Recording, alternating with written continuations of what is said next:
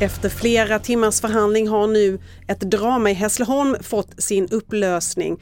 Under natten sköt polisen mot en man som igår kväll först hotat ett pizzabud och sedan skjutit inne i sin villa och därefter riktat vapen mot polisen. 11 timmars förhandling tog slut nu på morgonen då mannen kunde gripas. Så kallade expose-konton där unga hänger ut andra ungdomar med nakenbilder på sociala medier är ett växande problem. Det visar en rapport från Ecpat där 60% av ungdomarna i undersökningen själva har besökt ett expose-konto som ofta har koppling till skolmiljön.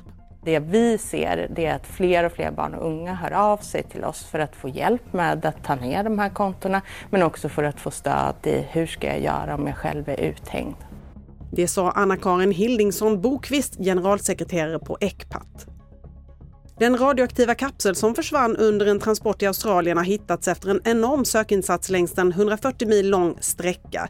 Kapseln är pytteliten, inte ens en centimeter bred, men kan ändå orsaka strålsjuka, brännskador och cancer. Fler nyheter hittar du på tv4.se.